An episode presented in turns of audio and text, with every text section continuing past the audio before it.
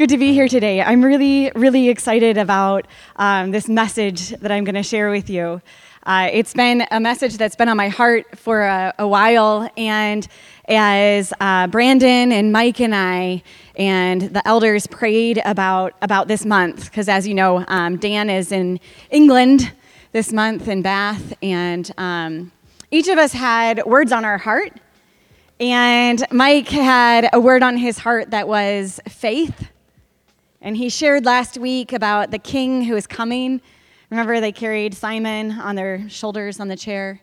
Simon, that was exciting. Thank you. Um, and then Brandon said he was going to share on the Holy Spirit. So next week, Brandon's going to be sharing on the power that comes to us when we receive the Holy Spirit in the baptism of the Holy Spirit. And the word that I had on my heart um, was the word endurance. And you may or may not know, but throughout the New Testament, faith comes with endurance. And so we receive power and we receive faith by the grace of God. But most of all, we're called to endure in that faith, in that grace, and in that power that we receive.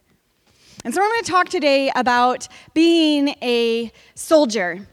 And I was actually, I was a soldier for six years. I was in um, the U.S. Army. And after high school at 18, I left home. Um, I went to boot camp. It was very scary. I was not athletic. I was a brainy kid with very talented siblings who all got full rides to college. And so my strategy was I'll go into the military, I can do the, the brain stuff, I'm sure I can outsmart um, all of the physical things, I'll be fine, and then I'll, I'll get my university paid for. So it seems like a very risky tact to take, um, but I did. So I went into the military, and, um, and it was a season where I learned how to endure, right? We do cardio so we can build up our stamina so that we can be strong and we can go into any situation and we know that we will have the strength and the energy to accomplish the mission. And so we started off this year looking at Daniel 11:32, and we probably have this memorized at this point. The people that do know their God shall be strong and do exploits. And the doing the exploits part is the fi- part that's fun for me because this is what soldiers want to do. Soldiers want to do exploits and they want to be awarded for their exploits. But do you know that soldiers are not awarded for exploits in training? The only way that you get rewarded for great exploits is by going to war. There is no exploit that is done in your day to day PT or physical training. The exploits come when battle arrives. That's where exploits happen. And I had this situation about two months ago. Um, I had uh, I launched the center at, at Wheaton, and it was uh, a culmination of a lot of things that I am. It's at the center of faith and the center of business. It's an academic center, so it's all about research. And uh, we, are, we were in the process of gathering leaders to pray and pursue and think about God and say, God, what do you have for us in this next generation? as we serve you in the marketplace. And in that space, all of a sudden, one day, one of our members came to me and said, um, Somebody just shopped this center to me and he's a, an executive, he's a donor, and he said, I just received this, um, this brochure. Um, let me send it to you. It seems like it's really close to the space that you're in. And he sends me the brochure, and sure enough, I open it, and it is exactly my center. Down to the research we're looking at, to all of the activities that we're launching, to the asks, to the community, to the scriptures that they're using. And I sat in my camp, I guess, in my foxhole, because it feels like sometimes we're in a foxhole. And it felt like the enemy had launched a grenade in that foxhole. And I was shocked and amazed and frustrated and angry. Um, Josh and Sarah were over that day, so they got to see all that God has done in my life in maturing me as I responded to that email. And God said, Pick it up pick up that grenade. And so that night, as I prayed about it, I picked up the grenade spiritually and I said, All right, God, what are you going to do with this? I said, Well, what did I call you to? Are your eyes on me or your eyes on your own dreams? Because Peter, when he stepped out of the boat into the waves, his dream might have been to do amazing exploits. But what mattered wasn't that he walked on water. What mattered was where his eyes were fixed. And I said, Okay, God, my dreams aren't as big as the knowledge that you've had throughout eternity. And my plans aren't as amazing as the purposes of the kingdom of heaven. So I don't know what this means, but this grenade, this grenade must be a reminder that I should fix my eyes on you. So I went back to work doing damage control and all the things that you do when you feel attacked. I didn't sit and do nothing. And I met that week with our provost, who's the president of faculty at a university. And she said, I've dealt with the situation. The language is yours. You own all the language in the space of faith and business and marketplace. And anything that we do as a university in the future that you have yet to dream of is yours. And I had been in a foxhole, imagining and picturing and peeking up every once in a while to look at the field in front of me. And when I picked up that grenade and fixed my eyes on Jesus, I didn't get a field. It was like the grenade was launched back into the enemy's territory, the pin came off, and he blew them out of competition.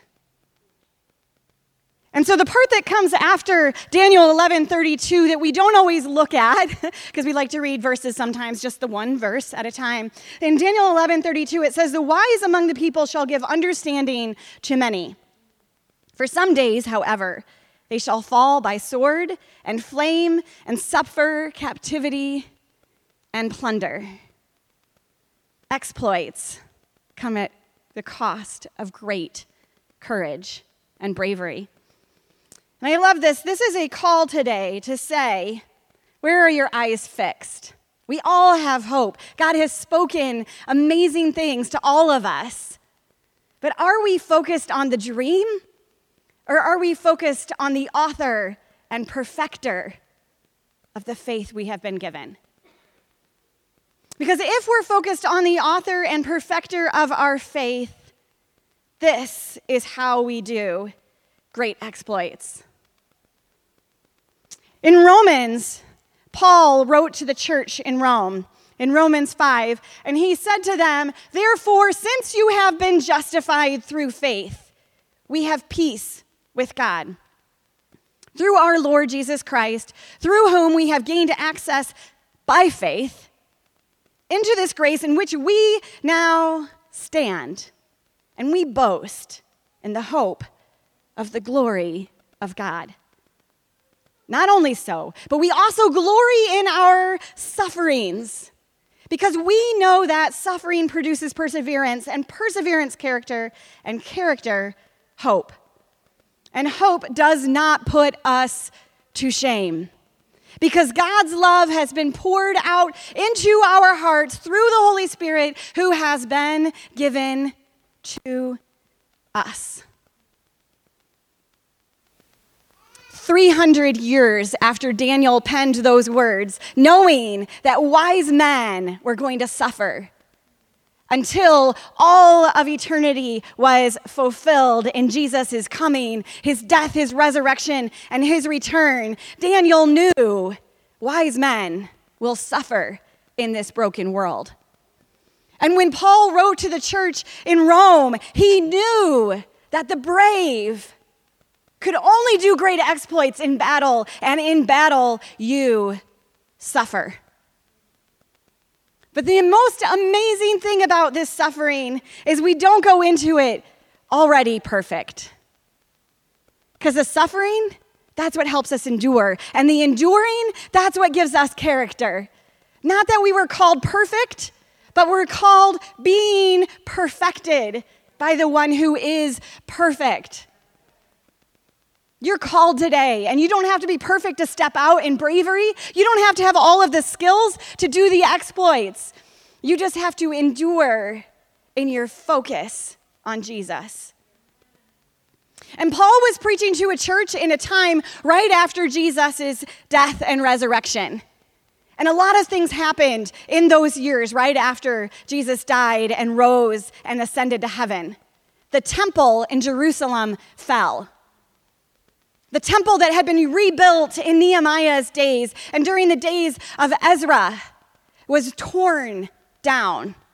Herod's temple was ripped to pieces, and the stones were scattered throughout Jerusalem and throughout Israel. And Jerusalem had no place of worship. But Jesus had told them that they would worship in spirit and in truth. And it was a turning point for the church. But it was a different place than they'd ever been in history. And there was a sermon that was circulating in Paul's day. And I think Paul had read this sermon. It was the greatest sermon of the early church. It might have been written in 60 or 100 AD, but this sermon was written from Rome, from Italy, to the church, we don't know where. And this entire sermon was about faith and endurance. And this sermon is the book of Hebrews. And it was a book that said the Old Testament still matters. The promises of God still hold true. Jesus has come and he is the Melchizedek, he is the high priest. He has fulfilled it all. Fix your eyes on him and endure. And so we see in the book of Hebrews, throughout the book, there are these calls to faith and calls to endurance. And even though the author is unknown, they knew the Old Testament, and they spoke to a Hebrew community that read the Old Testament in Greek. They had a, a, book called the Septuagint that was the Old Testament in Greek, and they were struggling to persevere. And so, as we look at the book of Hebrews, it defines for us what is that faith that we're persevering in. And the author of Hebrews says faith is the assurance of things hoped for, the conviction of things not seen. For by it the people of old received their commendation. What are you fixing your eyes on? Are you fixing your eyes on the thing that's, things that you can imagine and the things that you can dream? Or are you fixing your eyes on the horizon, on Jesus who is returning, that king, when we stand on the gates and we say, He's coming, He's coming? What battles are you fighting? He's coming. And throughout the book of Hebrews, the author comes back to this point over and over. In Hebrews 3 6, 12 through 14, it says, Christ are, is faithful as son over God's house, and we are his house, if indeed we hold firmly to our confidence and hope in which we glory. See to it, brothers and sisters, that none of you has a sinful, unbelieving heart that turns away from the living God, but encouraging one another daily, as long as it is called today, so that none of you may be hardened by sin's deceitfulness. We have come to share in Christ, if indeed we hold our original conviction firmly to the very end. And in Hebrews 4, the sermon turns again to saying, Therefore, since the promise of entering his rest still stands. Let us be careful that none of you be found to have fallen short of it. For we also have had the good news proclaimed to us just as they did. But the message they heard, it was of no value to them because they did not share in the faith of those who obeyed. Now we have entered, we have believed, we who have believed enter that rest, just as God said. So I declared on oath in my anger. They shall never enter my rest. And yet his works have been finished since the creation of the world. Therefore, since we have a great high priest who ascended into heaven, Jesus, the Son of God, let us hold firmly to the faith we profess. And then in Hebrews 10, the author turns again to the faith that we are enduring in, and he says, Let us hold unswervingly to the hope we profess. For he who promised is faithful. And let us consider how we may spur one another on toward love and good deeds. not giving up, meeting together, as some are in the habit of doing, but encouraging one another, and all the more as we see that king approaching. So, do not throw away your confidence, it will be richly rewarded. You need to persevere so that when you have done the will of God, you will receive what He has promised you. For in just a little while He is coming and will come and will not delay. But my righteous one will live by faith, and I take no pleasure in the one who shrinks back. But we do not belong to those who shrink back and are destroyed, but to those who have faith and are saved. I'm going to ask you to stand with me as we turn to the 12th chapter of Hebrews. This was a sermon that would have been spoken in the streets throughout Rome. It was probably sent to Jerusalem to encourage those who had lost their temple, who were lost in how to worship, who felt battered. Some were broken, some were sawn in half. They were discouraged and they were fighting for something they couldn't see. And in this passage, we are encouraged as the church Coming out of Hebrews 11, where he talks about the great hall of faith, all of the people that went before us, the great cloud of witnesses, they weren't perfect, but they persevered into character. And so, as the sermon comes to an end, whoever it was that penned the words maybe stood up at a pulpit and said, Therefore, close your eyes if it helps you to listen, because I don't have the words for this part, because they wouldn't have read it, they would have heard it spoken over them out loud. Therefore, since we are surrounded by such a great cloud of witnesses, let us throw off everything that hinders and the sin that so easily entangles, and let us run with perseverance the race marked out for us. Fixing our eyes on Jesus, the author and perfecter of our faith. For the joy set before him, he endured the cross, scorning its shame, and he sat down at the right hand of the throne of God. Consider him who endured such opposition from sinners, so that you will not grow weary, so that you will not lose heart. In your struggle against sin, you have not resisted to the point of shedding blood. And have you completely forgotten this word of encouragement that addresses you as a father addresses his son? It says, My son, do not make light of the Lord's discipline and do not lose heart when he rebukes you, because the Lord disciplines the one he loves, and he chastens everyone he accepts as his son. Endure, endure, endure hardship as discipline. God is treating you as his own children. For what children are not disciplined by their father? If you are not disciplined and everyone undergoes discipline, then you are not legitimate not true sons and daughters at all. Moreover, we all have had human fathers who disciplined us and respect, we respected them for it. How much more should we submit to the Father of spirits and live? They disciplined us for a short while as they thought best, but God disciplines us for our good in order that we may share in His holiness.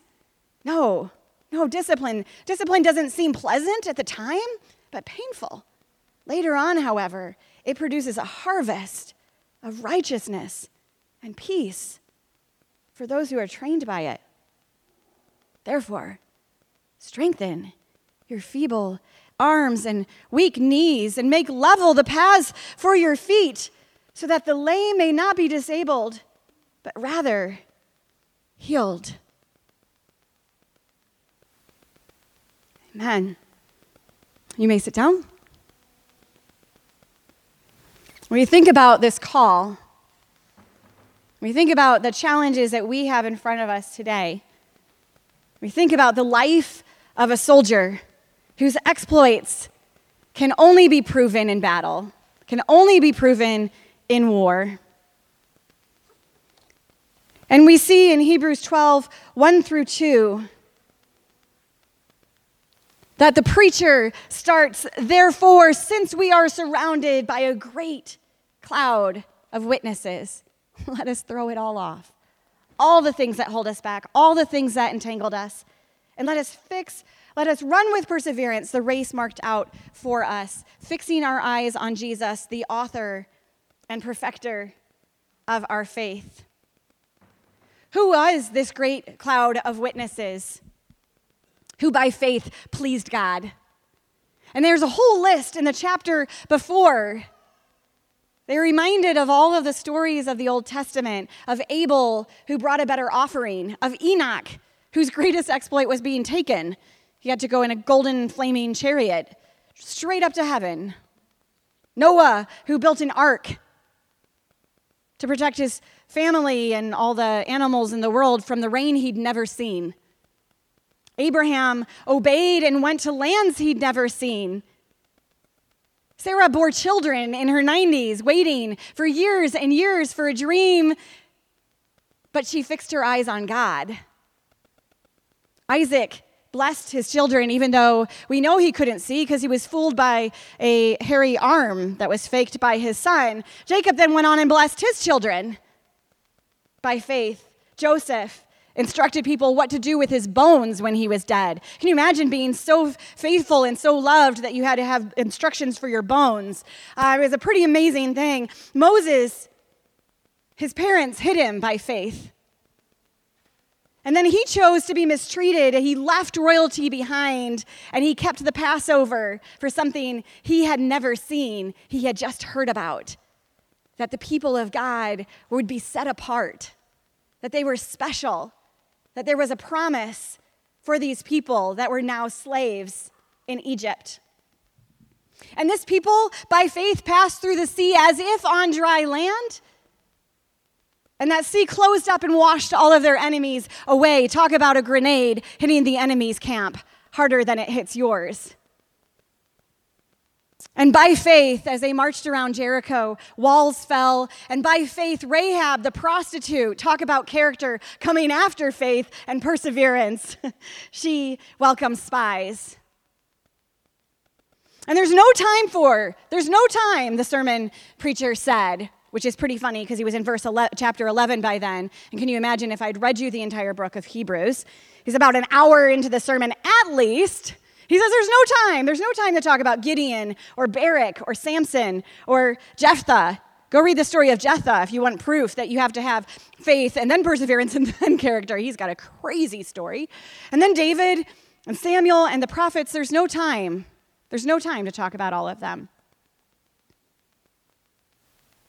But, but the, the, the preacher called us. He called the people in Jerusalem, the Hebrews, he called them to run. Like all of these people who ran before them, this great cloud of witnesses who's cheering them on and cheering us on today, saying, We ran. We ran.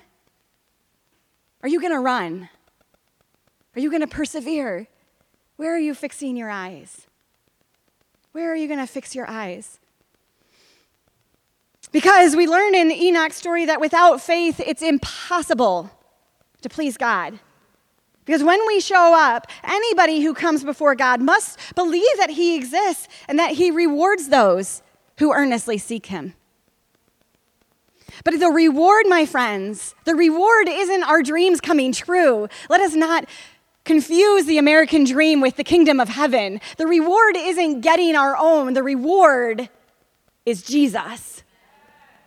The reward is that someday we will stand before him who we've never seen with our own eyes, and he will know us and we will know him. So let's earnestly, earnestly seek him. Because all these people in Hebrews 11 were commended for their faith. His words of commendation, that will be our reward.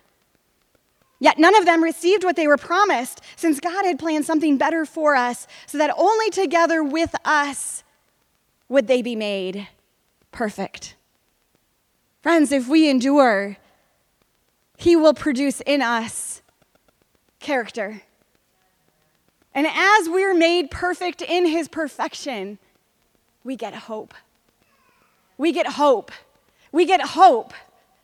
And hope isn't desire, hope isn't wishful thinking. Hope is a plumb line that is anchored to the heart of Jesus. It is a binoculars that keep our eyes from looking to the left or the right and say, Only on you, only on you, hope will hold me. And then in this sermon, he brings us encouragement. Because we know we have to endure. We run in this race. You run as a soldier to build your stamina. And do you know that the entire time I was in the army, all six years, I never ran alone? I hate running. I never would run alone. But I never ran alone. We run in formation. We would line up at the early, early hours of the day when it was still dark outside and we would stand together and we would march together and we would run together. And when he calls us this great sermon of the early church, when this preacher called us to run this race, he wasn't saying run alone. He was saying run and it's gonna hurt. Run and you're gonna suffer. Run and battle will come. But in every single one of those passages where he says, have faith, endure in this faith, he says, encourage one another. There is never a time that he tells us to endure without each other. He doesn't tell us to run alone. He doesn't tell us to go alone. He doesn't tell us in our independent culture where we say the greatest feat of maturity is independence. He calls us to a totally different culture that says the greatest feat of maturity in the kingdom of heaven is co-dependence. I am dependent on you because I will trip. And there will be grenades that come into my camp, but if you're there, I'll know when they fall. If you're there, you'll pick me up when I trip. So make every effort, he said. Make every effort to live in peace with everyone and to be holy, because without no holiness, no one will see the Lord. So see to it that no one falls short, that no one wearies and doesn't quite make it to the finish line of the grace of God, and that no bitter root grows up to cause trouble and defile many. If we want to run together, let's forgive each other. I was always the short person at the front of the formation, and everybody else had to run off of my pace. Can I tell you that's a really awful way to start your day doing something you hate with a bunch of tall people in the back that are way more fit than you running at your pace? Sometimes you cuss the person at the front of your formation. I mean, they weren't Christians, so we, we wouldn't really do that, right? But this is what he's called us to to run together different paces to find a rhythm that we can approach the kingdom of heaven together. Because it says in Revelation that he's not coming back for me, he's not coming back for you, he's coming back for us in unity. And we're gonna have to really, really, really fight for that. The world's not gonna hand us that. The world tells you you need to be special in your own right. But if we all fix our eyes on Jesus, we are because he looks back at us and he individually loves each of you so much. And his love can't be spent. There's no scarcity in heaven, there's enough for all of us. We run the race for and with others. We see this in Hebrews 11 that Moses' parents hid him.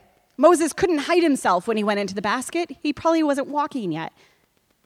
He needed somebody else to hide him so that he could run the race God had for him. He chose to be mistreated on the behalf of his people. He left royalty in Pharaoh's house on behalf of somebody else. He kept the Passover as a community And he began a culture that was all about standing together because they couldn't save themselves. They could only be saved by the author and perfecter of faith. The first lamb, well, maybe not the first lamb in the Bible, but one of the first lambs in Hebrew tradition was the Passover lamb that they slayed, representing the Passover lamb that was coming, the perfecter of our faith. And the people, not just Moses, the whole people passed through the sea as if on dry land. And all the people marched around Jericho, even the ones that weren't musically talented like me.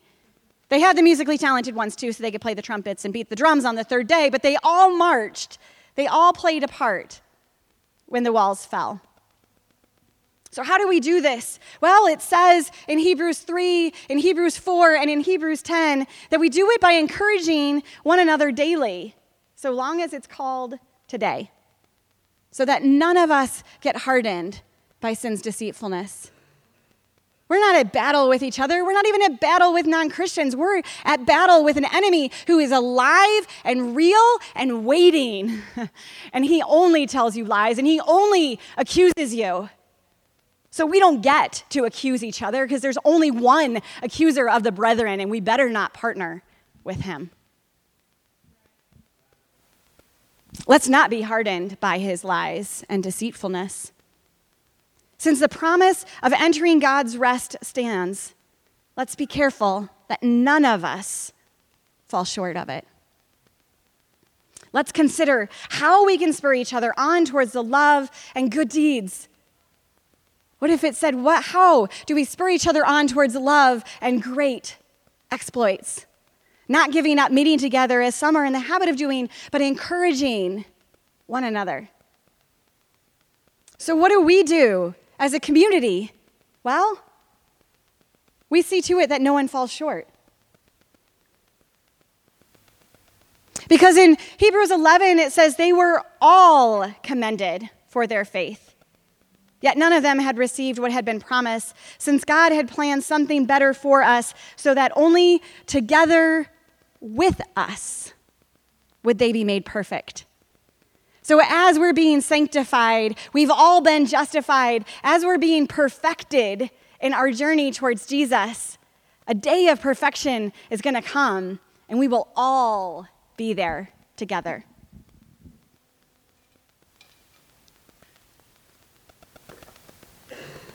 So then we get to the middle part. I'm not going to leave the middle part of Romans 12, 1 through 14 out. My favorite part. The part that I probably would have skipped over 10 years ago, even having been a soldier. And this is ra- running that race in discipleship. Now, I know the word there is actually discipline, but when we read discipline, do you know what I read? I read punishment. That's what I think of. I think discipline is spankings and groundings and timeouts. Do you know that's not what that, that Greek word is? That Greek word is something much, much more endearing than punishment. Because Jesus, the author and perfecter of our faith, was already punished for us. No, this word actually means training. It means chastisement, but chastisement isn't even punishment. It's encouragement to become who we are and not who the devil might be telling us we are. So it says in Hebrews 12, 4 through 7, in your struggle against sin, you have not yet resisted to the point of shedding blood, like our author and perfecter did. And have you completely forgotten this word of encouragement? So, this is supposed to be encouraging, guys. It's not about spankings that addresses you as a father addresses his son. It says, My son, do not make light of the Lord's discipline, and do not lose heart when he rebukes you. Because the Lord disciplines the one he loves, and he chastens everyone he accepts as his son. Endure hardship as discipline because God is treating you as his children. We need to move out of a concept of this life that we know joy only by being given great things that are lovely and delightful, and he's going to give us plenty of those. But how much do we pray away the hard things that God hands us? that he tells us to walk through. And do you know that boot camp wouldn't be boot camp if it wasn't hard every day?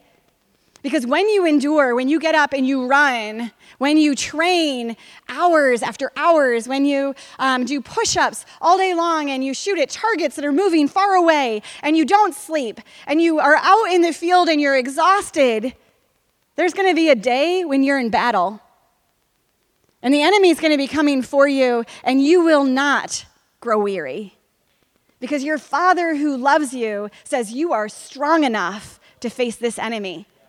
And I don't know who your enemy is today. It could be sickness, it could be uh, financial challenges, it could be death of family members, it could be um, job challenges. Whatever battle it is that you're fighting, he says, You're strong enough.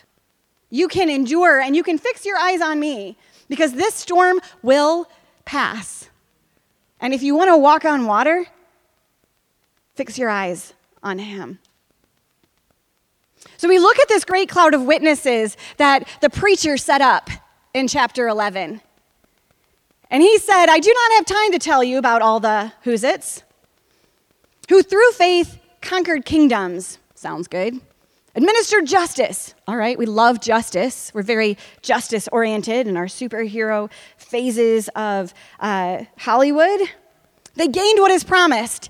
Yes, I want all the promises. Who shut the mouths of lions? Awesome. Quenched the fury of flames? Sounds pretty good. Who escaped the edge of the sword? Whose weakness was turned to strength? Who became powerful in battle and routed foreign armies? Amazing. Women who received their dead raised to life again. But there were many others who were tortured, refusing to be released so that they may gain an even better resurrection. But some faced jeers and flogging and even chains and imprisonment. They were put to death by stoning. They were sawed in two. They were killed by the sword. They went in sh- about in sheepskins and goatskins, destitute, persecuted, mistreated, and the world was not worthy of them. They wandered in deserts and mountains, living in caves and in holes in the ground. but they were commended for their faith, even though none of them received what they had been promised. Since God had planned something better for us, so that only together they would be made perfect. We're so lucky. We're so lucky we live in America. In the last two years, as I've traveled the world, I've met people who have been beaten. I've met people who are in poverty because of their choice to be Christians. I've met people whose family members have been imprisoned. I've met people who have been tortured maybe even sawn in two. It might have been talked about in Daniel's day, and they might have experienced it in the early church, but do you know the church is still facing these challenges today? And man, I'm so grateful that I was born here, and my biggest challenges aren't floggings and torture and imprisonment. But our challenges are still real. And the church, in its great wealth in Rome and in Jerusalem and in Daniel's day, in their, their, their, their, their uh, prosperity, and the great treasures that God had bestowed on them, they still didn't endure. They grew complacent. So, whether we're being flogged or thrown in prison or sawn in two, or whether we are rerouting foreign armies, we are called to endure, to fix our eyes on Jesus, not to look to the left or to the right, whether it's in fear or in complacency, but to say we are called to run this race. When we turn to Daniel 11 32, we can see that the church has faced these battles for thousands of years now. That the people that know their God will stand firm, they will endure, and they will do great exploits. And the wise will give understanding to many. However, They will fall by sword and flame. They will suffer captivity and plunder. So, my call today, my call today to all of you is to run this race in discipleship. Because the Lord disciplines, He disciples the ones He loves, and He loves you. And he chastens everyone he accepts as his son, and you are his sons and daughters if you have asked him to come into your heart by that gift of grace, by that gift of faith. He is treating you as his children.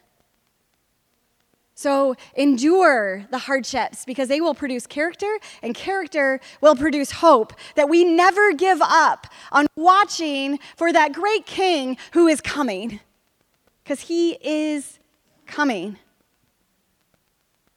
So Hebrews 11 39 through 40 says, oh, wait, not yet. We'll go back to Romans 5.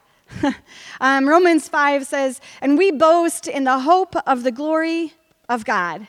Not only so, but we also glory in our sufferings because we know that suffering produces perseverance. Perseverance, character, and character, hope. And hope does not put us to shame because God's love has been poured into our hearts through the Holy Spirit who has been given to us. So when we turn back to Hebrews 11 39 through 40, we see that they were all commended for their faith. And none of them had received what they were promised because God had planned something better for us. That only together with us would they be made perfect. And so, from the moment we stood and started singing today, every song that we sang was about the battles that he was fighting for us, about the new wineskins, about being stretched and tested and sometimes broken to press on towards something better. Because it produces in us that character that helps us to continue to endure and so, just like you don't build stamina with killing off your weak muscles, we won't endure in the kingdom of heaven unless we kill off all that entangles us. But we can't do it alone. So, I'm going to ask the worship team to come back up if they can. And I would like to go back into any of the songs we sang in worship today because they were all about this message and what God has called us to persevere in. And I want to call you all to join me because I can't persevere and endure alone. I'm not called to persevere and endure alone. But we're all called to approach the kingdom of heaven, to lift our gaze to Jesus, and to say, we are going to endure together.